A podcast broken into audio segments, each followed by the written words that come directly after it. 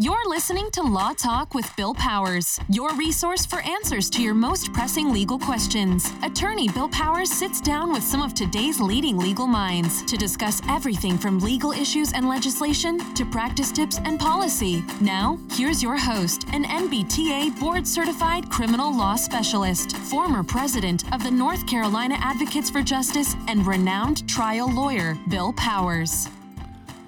Hello. Thank you once again for listening in to our podcast, Law Talk with Bill Powers.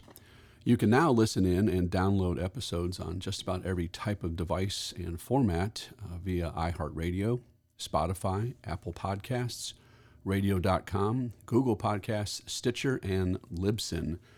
Please tell your friends and family about us. They can Google Law Talk with Bill Powers and use the app of their choice.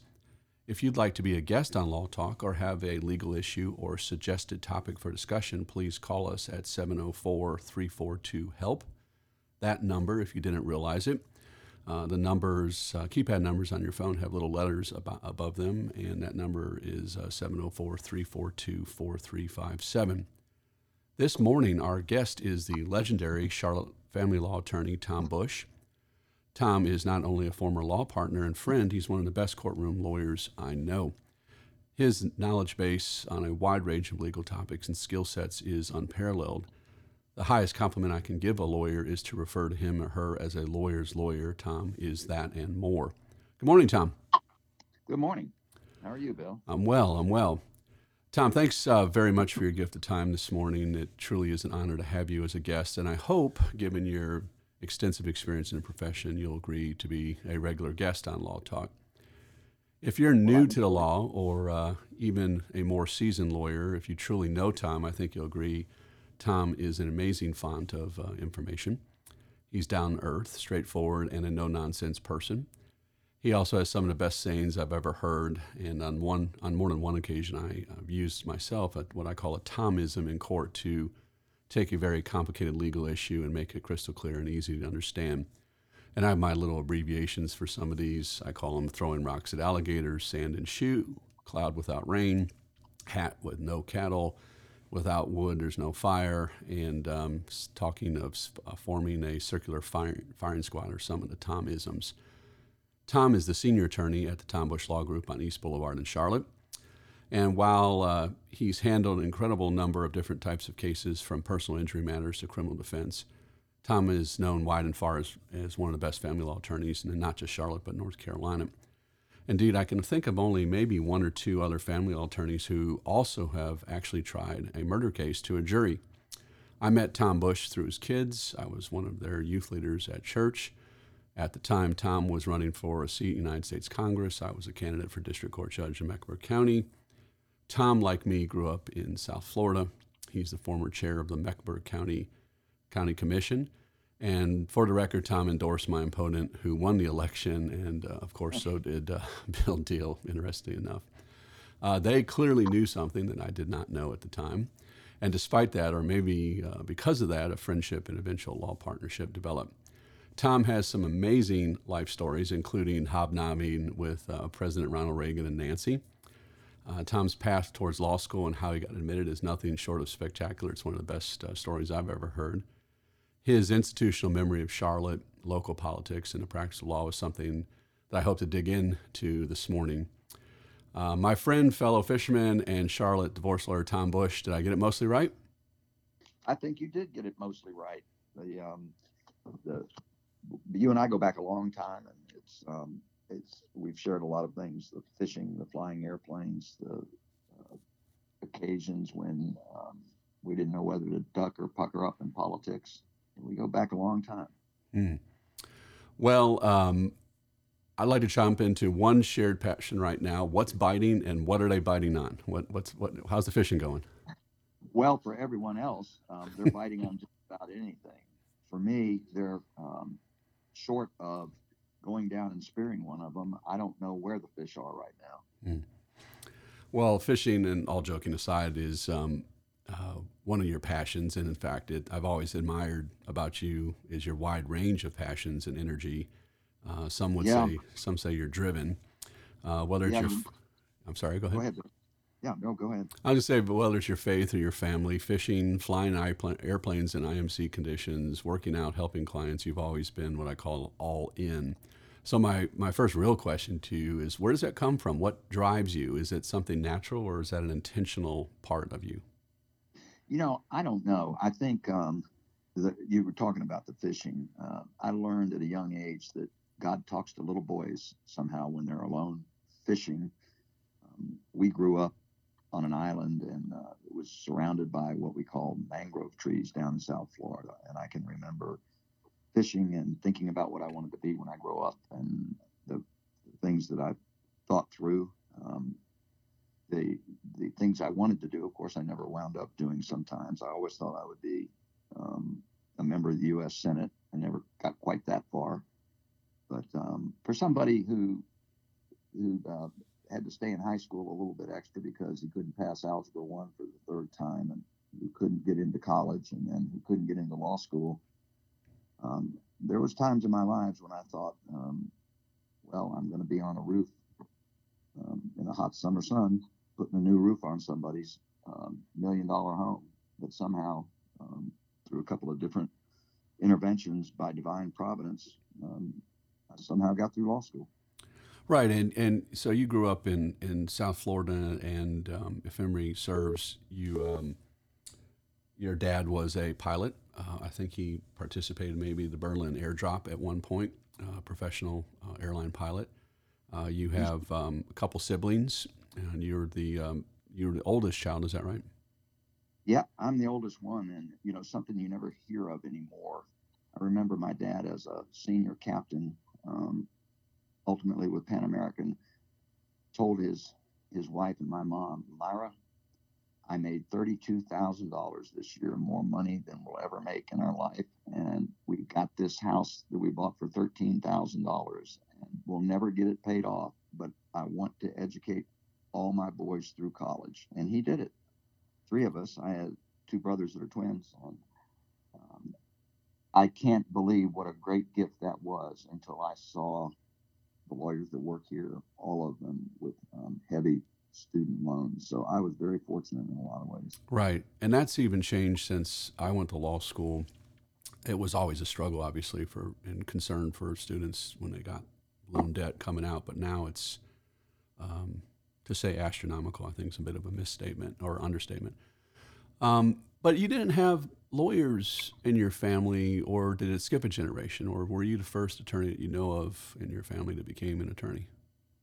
Yeah, I didn't. Um, I didn't even have in my family anybody that graduated from college. My dad went to Emory University after the war, pharmacy school, um, but never completed it.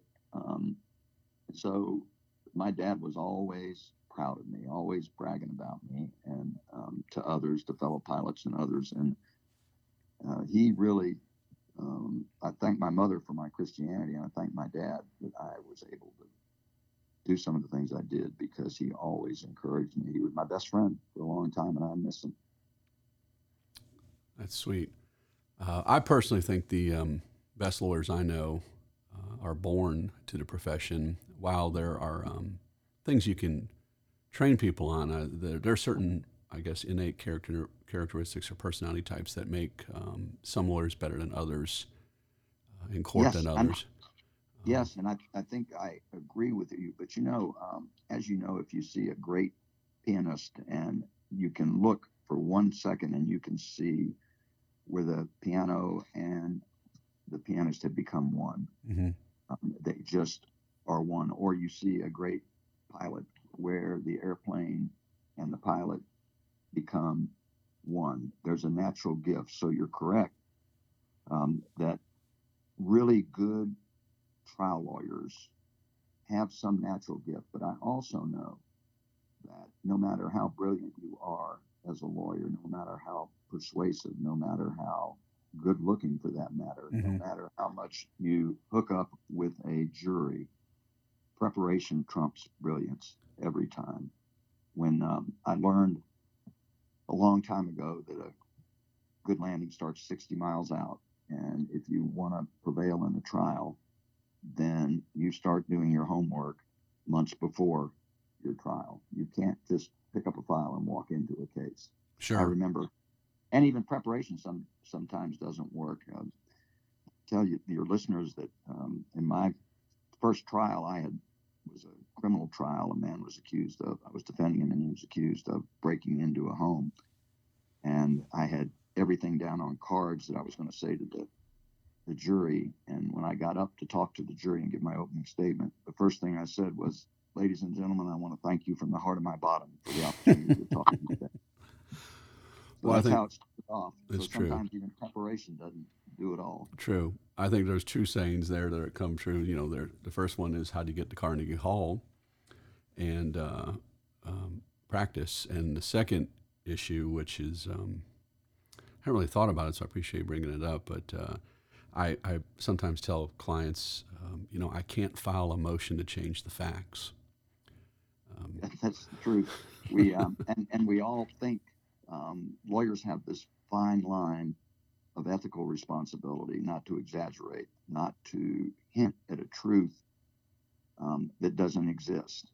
And one of the most difficult things those lawyers that have had to defend people charged with a crime um, are in that very difficult human desire of wanting to win, wanting to prevail. Um, for much of my life, and I still do it to some extent, it helps my skill if I look at the practice of trial law as great sport. This is Mhm. sport. This is this is gamesmanship, and usually that that might sound a little bit light, but usually the client benefits from that. So, to the extent that that you're you're in the courtroom and that you want to win, but at the same time you've got this ethical responsibility not to misrepresent something or to create a set of circumstances that never really existed. And one of the things that, that in these days I'm very much concerned about, we brought some of this on ourselves, but lawyers have never been looked at um, in a sense of likable. Um, beginning back with Shakespeare's comment of kill all the lawyers. And of course, what he meant by that was if you want anarchy, if you want to do away with order, if you want to do away with with um, protecting people, then kill all the lawyers is what he really said. But lawyers are not the most popular people around, and uh, some of that we've done. I think we've done to ourselves in some ways. Um, but one of the most important things I think now at my age is making sure that um, we set examples for the younger lawyers mhm. not to cross over that imaginary line where you are creating in the mind of the trier of fact something that just plain and simply is not true. Well, that's a great point, and and I um, hadn't thought of that. It, it reminds me of something in the sport of golf, which I'm terrible at. Um, but I've always admired the golf being a um, it's a comp, you know it's a competitive sport, but it's also based on honor. And even if someone doesn't see the extra stroke or you accidentally hitting the ball, you you scored against uh, yourself. And the definition of character, uh, in my mind, is doing the right thing when no one's watching. And I think That's right. I, and I think uh, that's very much what the rules of professional conduct. Um, That's right. require. And I and I think the other thing is some balance. And of course, um, I sort of condemn myself when I talk about this. Uh, there was a period of time um, where I got to know Dr. Billy Graham, and one of the comments he made was that he never wants a great pastor. Um, he wants a good one, but he doesn't want a great one.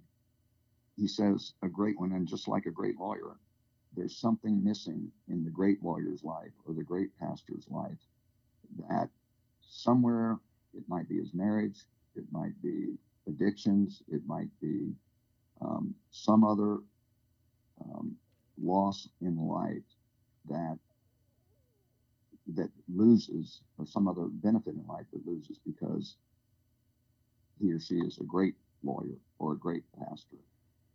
Um, there's some balance that's needed, and if I had it to do over again, I think I.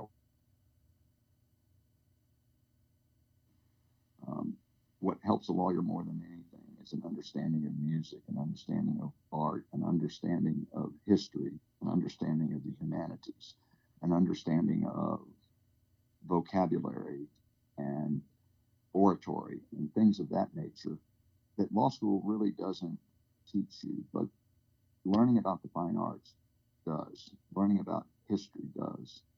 Um, there's a lot to be said for um, a lawyer's having a very liberal um, education the first four years of post high school. I think it's a good point. I also um, think there's a there's an aspect of this asking why lawyers are lawyers.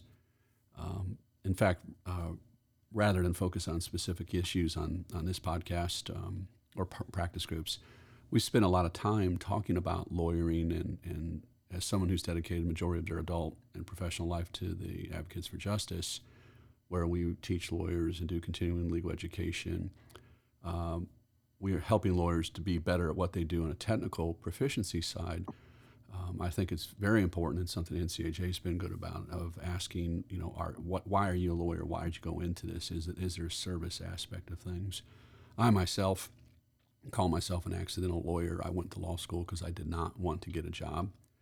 Um, I fell into the profession despite my best efforts otherwise.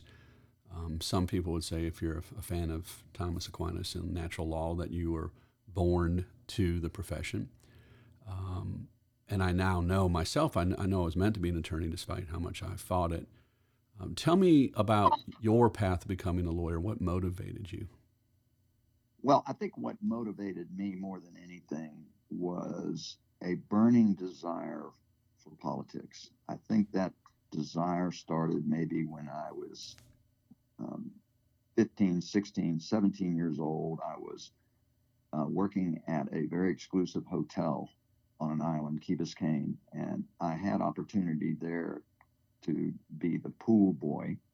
And as the pool boy, I was putting out chaise lounges for very wealthy people in this exclusive hotel.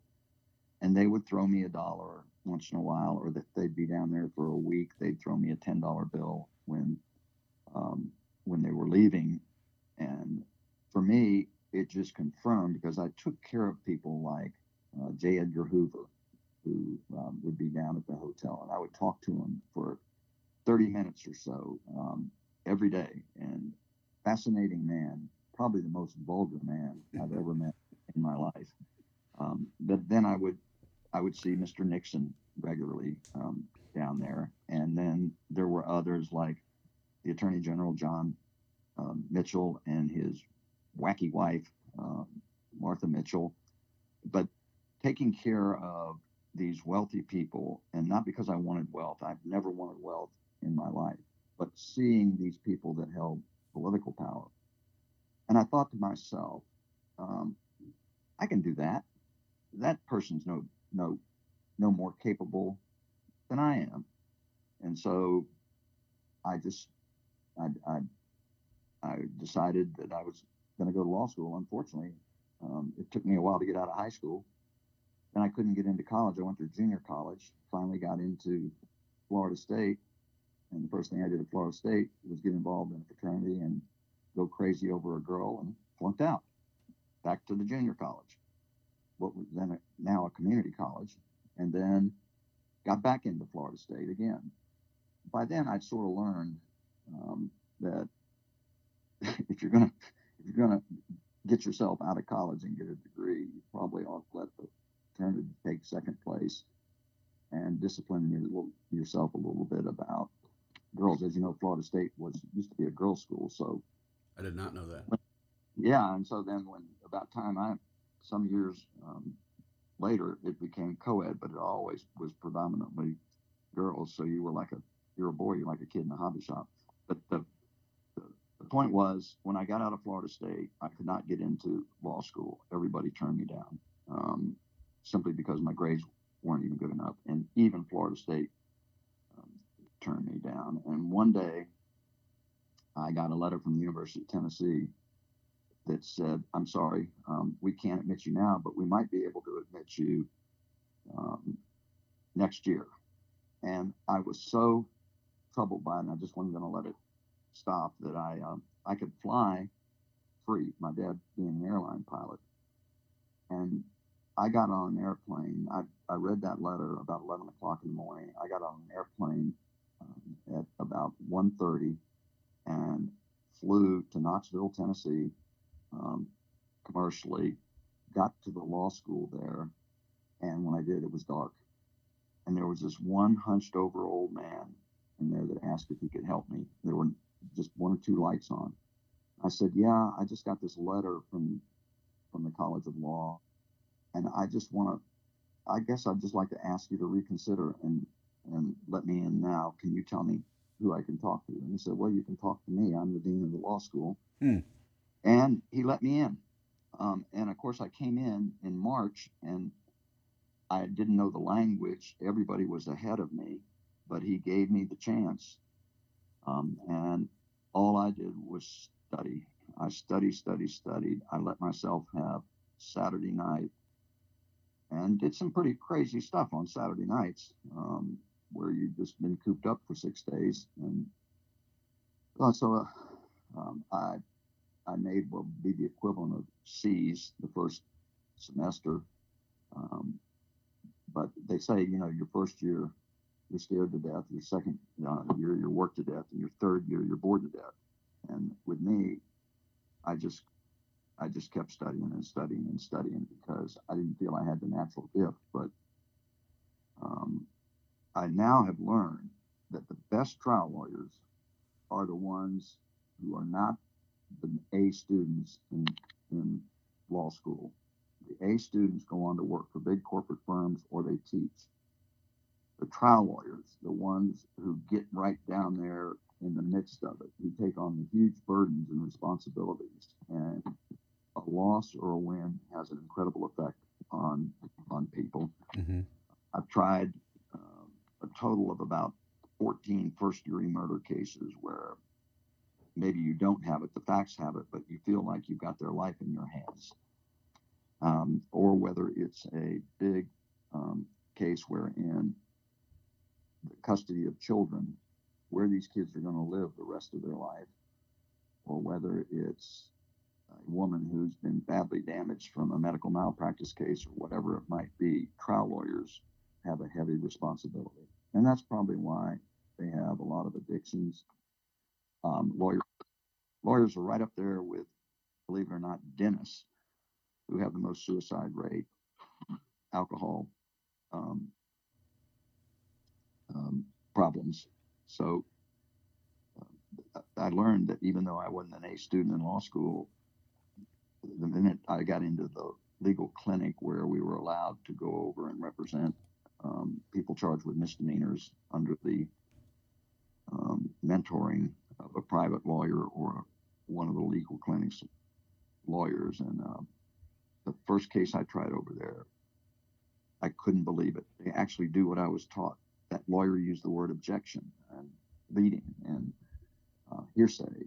And the lawyer I was watching was older. He was in his 60s. And I thought, oh my gosh, this stuff actually works. Mm. These rules of civil procedure and these rules of evidence. And here's this successful older lawyer in a little non jury misdemeanor case using those that terminology and using that um, knowledge.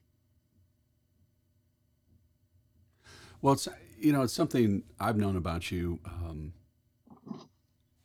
you you've always been good with people, and that maybe that's one of those skill sets we're talking about. Because I mean, Richard Nixon was not known as being all that good one on one.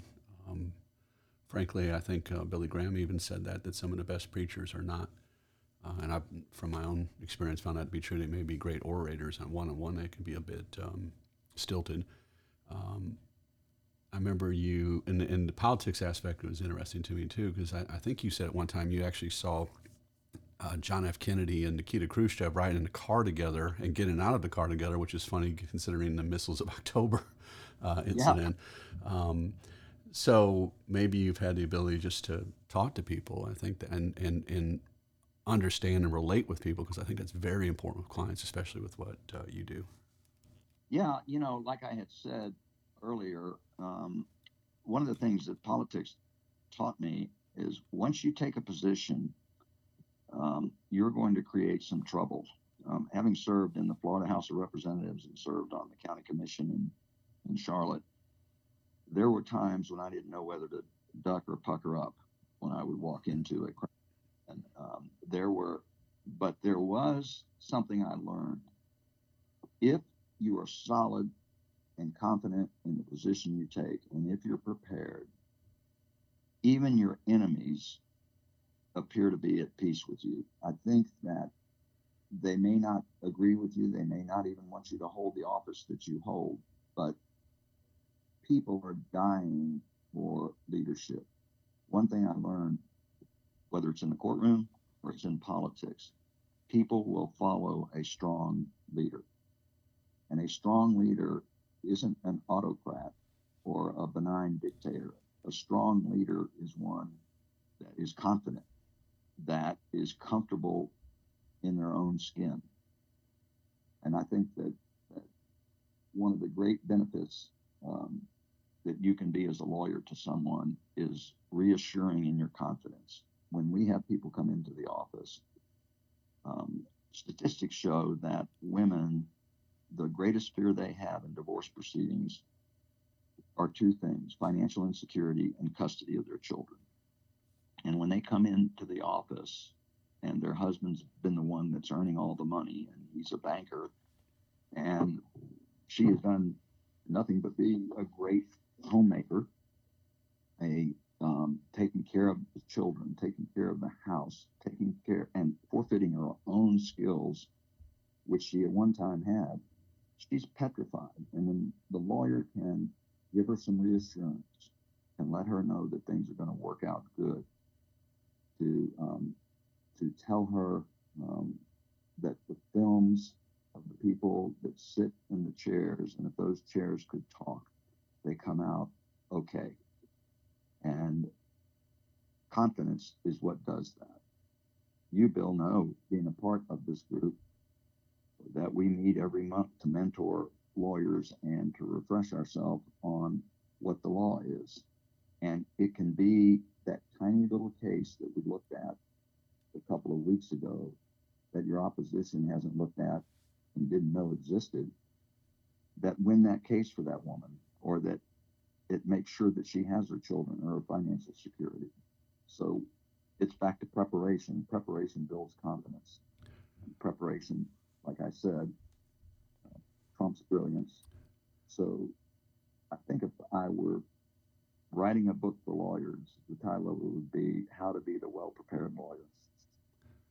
Well, yeah, that's a great title. And, and family law, um, what makes it vexing is also what makes it um, interesting is it's amazingly complex. Um, I don't think most people realize um, when people get legally married that uh, that that means something more than just on a personal level from a financial standpoint when you're dealing with uh, child custody, uh, child support, post separation support, equal distribution, uh, alimony, um, and your and uh, retirement accounts and real property. It really captures every aspect of of law, of finance, depending on your individual circumstances.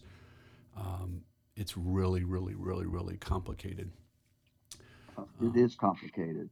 It, it is, and you know, when you marry somebody, um, there are consequences. I think it was Solomon who, who made the comment that in all situations, guard your heart because it's the wellspring of life. And once you give your heart to somebody else, and once you are married, and once you become one with that person, and then like a dying coal in a, in a fire on the beach, um, when that relationship slowly dies and that last coal goes out. And all of a sudden your life changes and you never thought it would end that way. Um, and no matter how much hurt no matter how much loss no matter how many tears it's not going to change. The lawyer becomes real intimate with that man who is crushed or that woman who is crushed, and you learn all the personalities and the things that people go through. Um, some get very depressed, and that depression um, becomes a preoccupation with self. And we call it um, taking care of the Lord's black, trying to take care of the, um, the loving the unlovely is a pretty difficult task for the lawyer, but the lawyer doesn't get to choose what facts he wants. Um, people come to us that are um, clearly both their mother and them love them. Um, and they're very egotistic. Some of them are arrogant. Some of them are so full of tears and uncontrollable crying that we can't even talk to them until they get some help.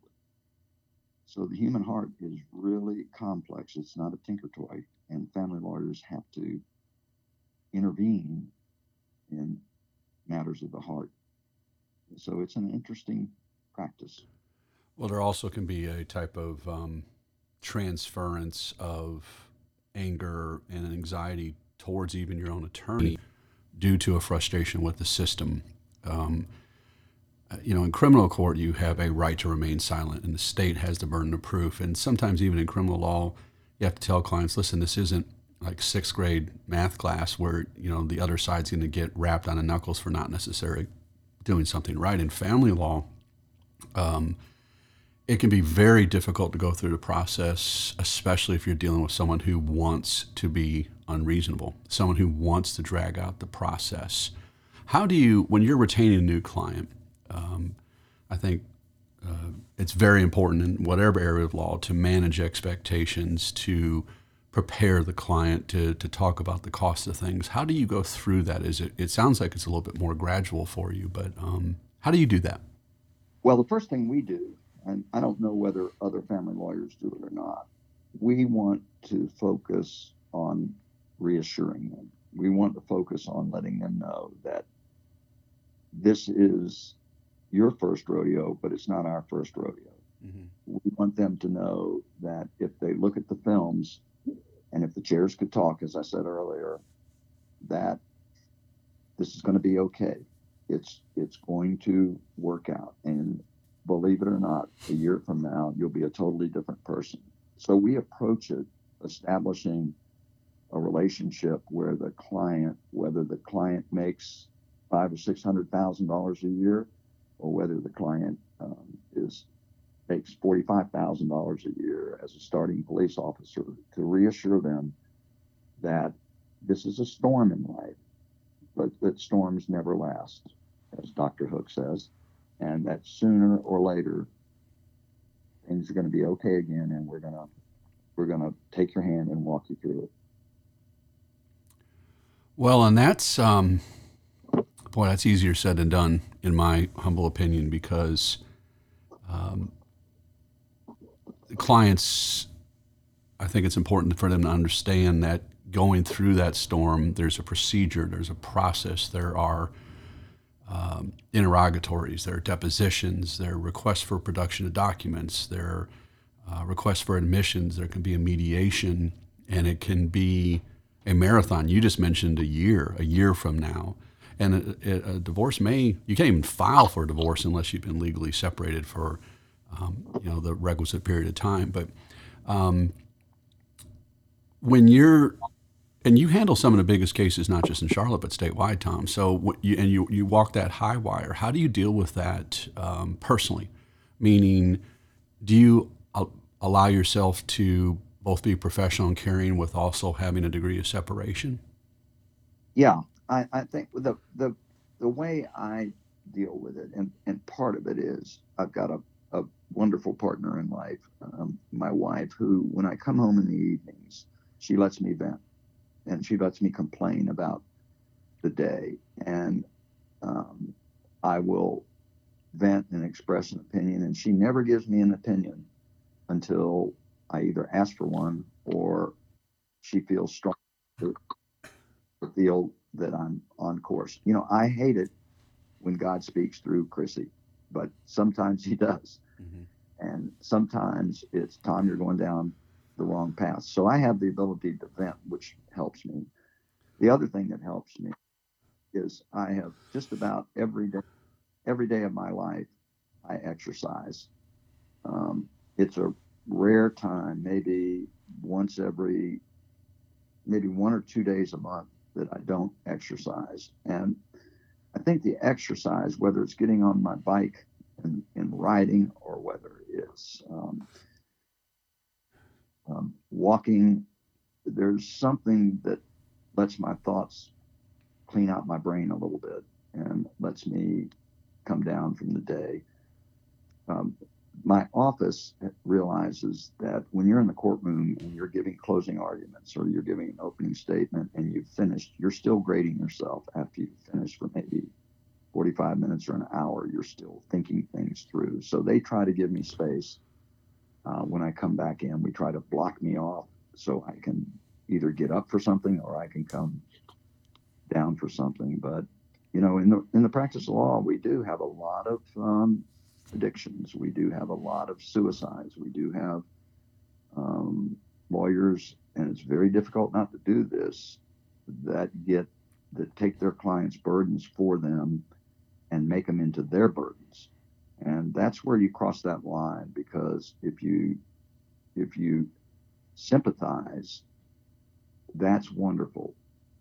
A little bit of empathy, and the difference between sympathy and empathy is sympathy is you see somebody hurting and and you feel bad for them. You want to hurt. You want to help them. Empathy is where okay, I've walked this road too. Um, I've been a part of what you've been a part, and that's where you can get into trouble by saying, "I went through a divorce," or "I know what depression is," or and and so then you've gotten overly intimate with your client which can cause you some problems. You tend to not be able to see where the facts are on the other side. You tend to, to lose your perspective in the case and what might be important to you trying to help your client, the judge is not important about, which is a whole nother issue. People should stay out of courtrooms if you want to know the truth in family law. Um, Absolutely. We have some brilliant judges, but we also have some judges where you probably probably could take a monkey and put a robe on the monkey and it could do just as good a job. We've got such a very good judge. So you just, you don't know what you're getting in the courtroom. Um, a lot of our judges have never um, been out in the private practice of law. They've never had to earn a living on their own. They've always worked for the government as a district attorney or as a public defender or as an administrative person and they become judges at a very young age without a lot of experience. And so they, one of the greatest losses we have in this country, this great judicial system that we have, is the loss of the concept of precedent and law. We've become courts of what we call equity, where we do what's fair under the particular circumstances. We no longer have the ability to say that precedent this is what how things happen to make it make it easier. Um, F. Lee Bailey, one of the well-known lawyers of a different generation, decided that he was going to try a defense for a woman charged with first-degree murder of PMS, and so he attempted to set up that she had such difficulty time during a certain period of time in the month that, and her husband was just constantly poking at her that she killed him. Well, that defense was stricken by the court as a matter of law because precedent said that that's not a defense. But in the family court, where we operate pretty much as a court of equity, doing what's fair under a particular circumstance, you can't predict an outcome because you have no precedent. Judges, you can, a lot of our judges, we can quote to them the law, we can give them the law, we can show them the case that says, for instance, the law says that you can't order a house to be sold in a domestic situation prior to the, the house being valued and appraised.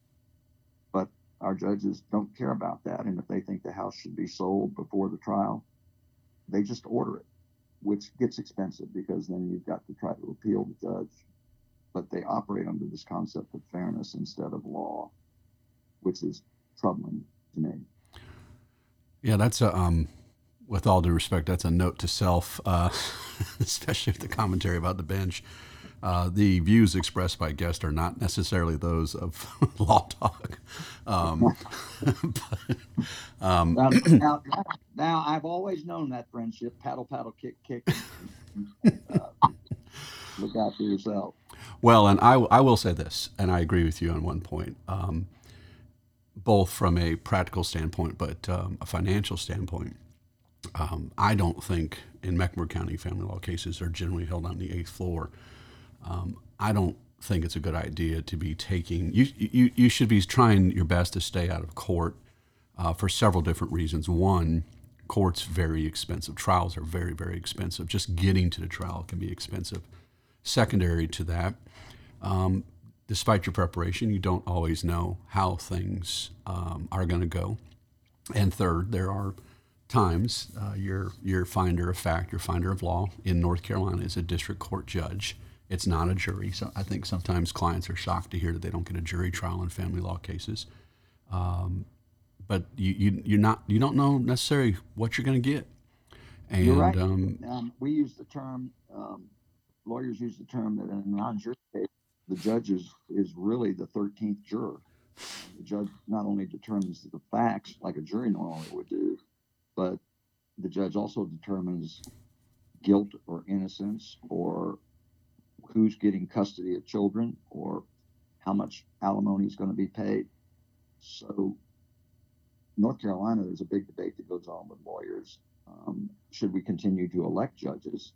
By electing judges, the idea is the population can get rid of bad judges by unelecting them every four years or every eight years, depending on the particular judge that they hold.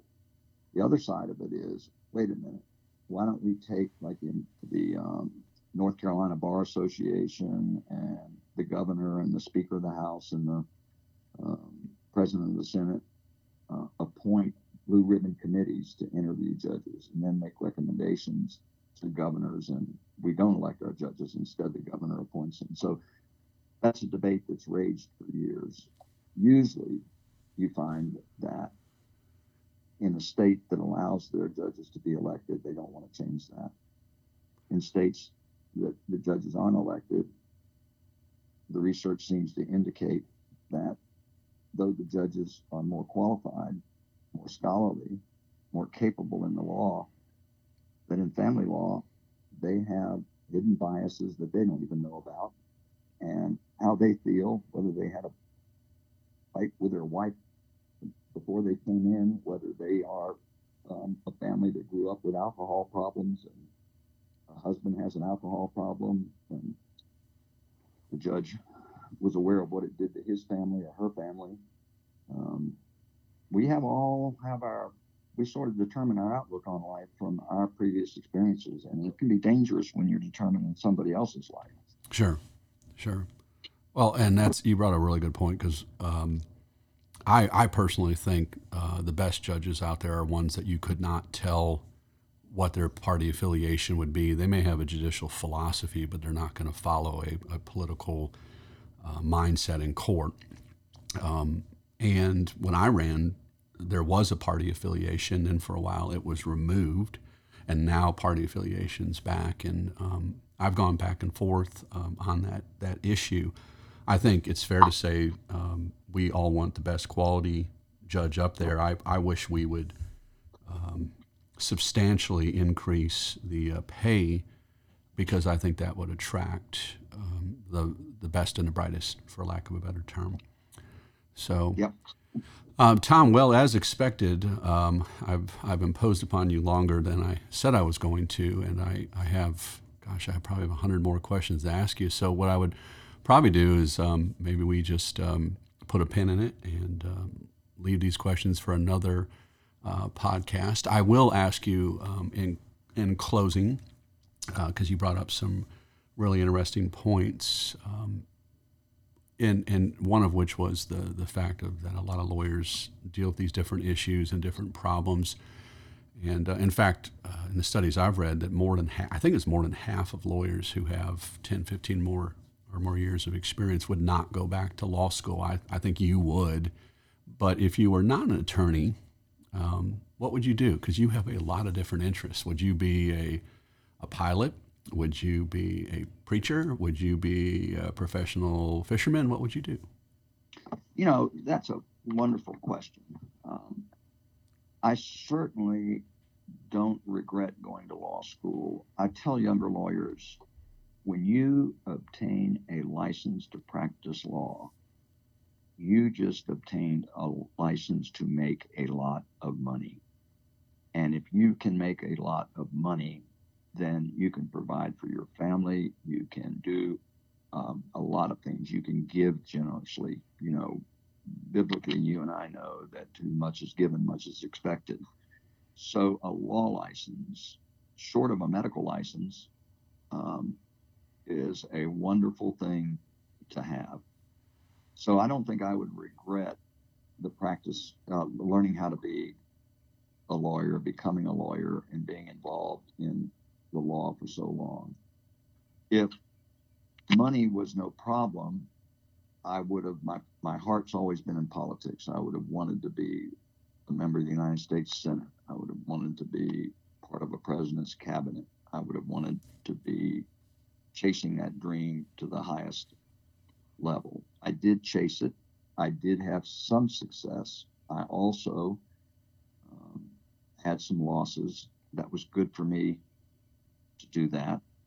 Um, I think if if I could do it now, I would fly single engine airplanes for Samaritan's Purse or for some other organization. There's a group of pilots that that fly um, these little socks to for dogs that go into um, earthquake um, locations and and other places to find and to rescue people that are um, under a lot of um, cement from bridges and, and their paws get raw.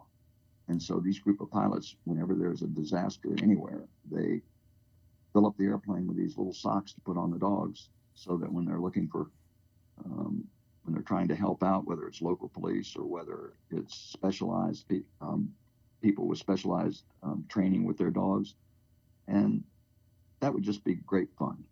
You know, if you if somebody doesn't have the money to get educated, if they if they can't get educated, I think the next best thing is travel.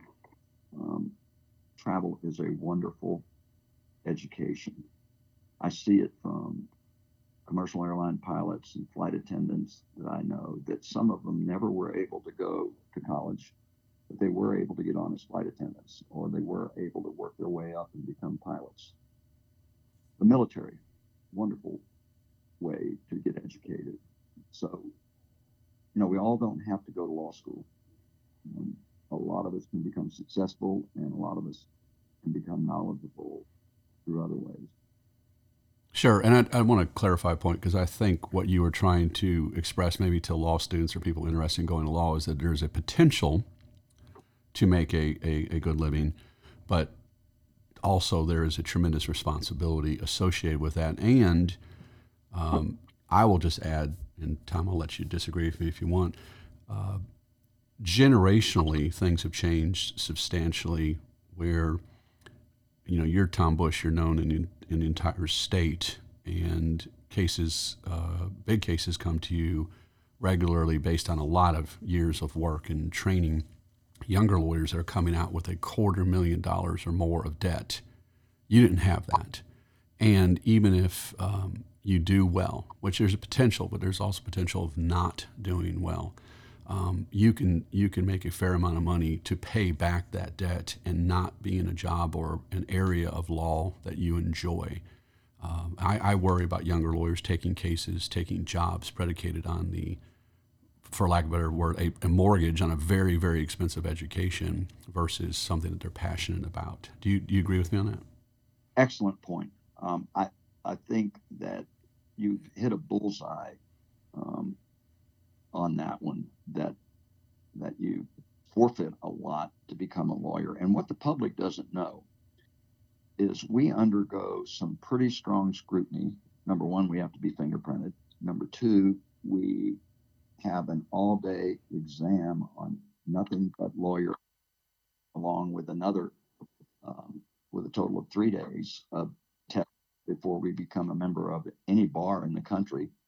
Um, we are ruled daily by ethical um, considerations that the average human being is not under. If people knew what we have to do and live every day with is this a conflict of interest? Is this, um, can I go into business with this client? Can I take this fee um, as taking a lot that they've got in the mountains? They can't afford me, but they want to give me a lot they say that's worth fifty thousand dollars up in up in the Appalachian Mountains somewhere. Can I do that? And we are so um, elevated in our ethics that we're not even able to do something if it gives a perception of a conflict, regardless of whether it's a conflict or not. So the public, on the one hand, ought to be reassured that nobody is monitored, looked at, regulated, and subject to discipline than lawyers. And the North Carolina State Bar and the Florida Bar and other bars, they don't mess around. You can find yourself, if you touch a trust account when you shouldn't, you can find yourself with anywhere from being disbarred for five years to a suspension. Um, we can't have any type of sexual relationship with a client. Um, we can't have any business relationship with a client um, without certain safeguards, and even those safeguards are frowned on to um, to get involved with the client. So, and to my young we're lawyer, really, uh, we're really under a lot of uh, scrutiny. To my younger lawyers and to law students, I'd also say it's not as crystal clear as you think. It's very, very, very complicated. You can go in with the best intentions, um, and and make a mistake and it, yep. um, and it's that's that's true whether from an ethical standpoint or a professional standpoint, where you can go to every CLE, you can do, you know, you're only required to do 12 a year. You can do 100 CLE hours a year. You can teach CLEs, and well, we're human, and it's possible to make a mistake, and that's that's maybe we talk maybe we, that's where we pick up the next time we do this, Tom. So. Um, once again, I do want to thank uh, everybody uh, for listening to um, Law Talk I would invite you to please tell your friends and family um, about it, and uh, we'd love to uh, make it easy as possible uh, for them to download episodes and listen. And Tom, uh, thank you so much for your time. You're welcome. I enjoyed it. Thank you, Bill. You've been listening to Law Talk with Bill Powers, your resource for answers to your most pressing legal questions on your time. Ready to discuss your matter now? Call 704 342 HELP for your free and totally confidential consultation. That's 704 342 4357. Law Talk with Bill Powers is an educational resource only. The information presented on this podcast does not constitute legal advice and is not a substitute for consulting with an attorney. Every situation is unique. Therefore, you should always consult with a licensed attorney before making any legal decisions. Thanks for listening.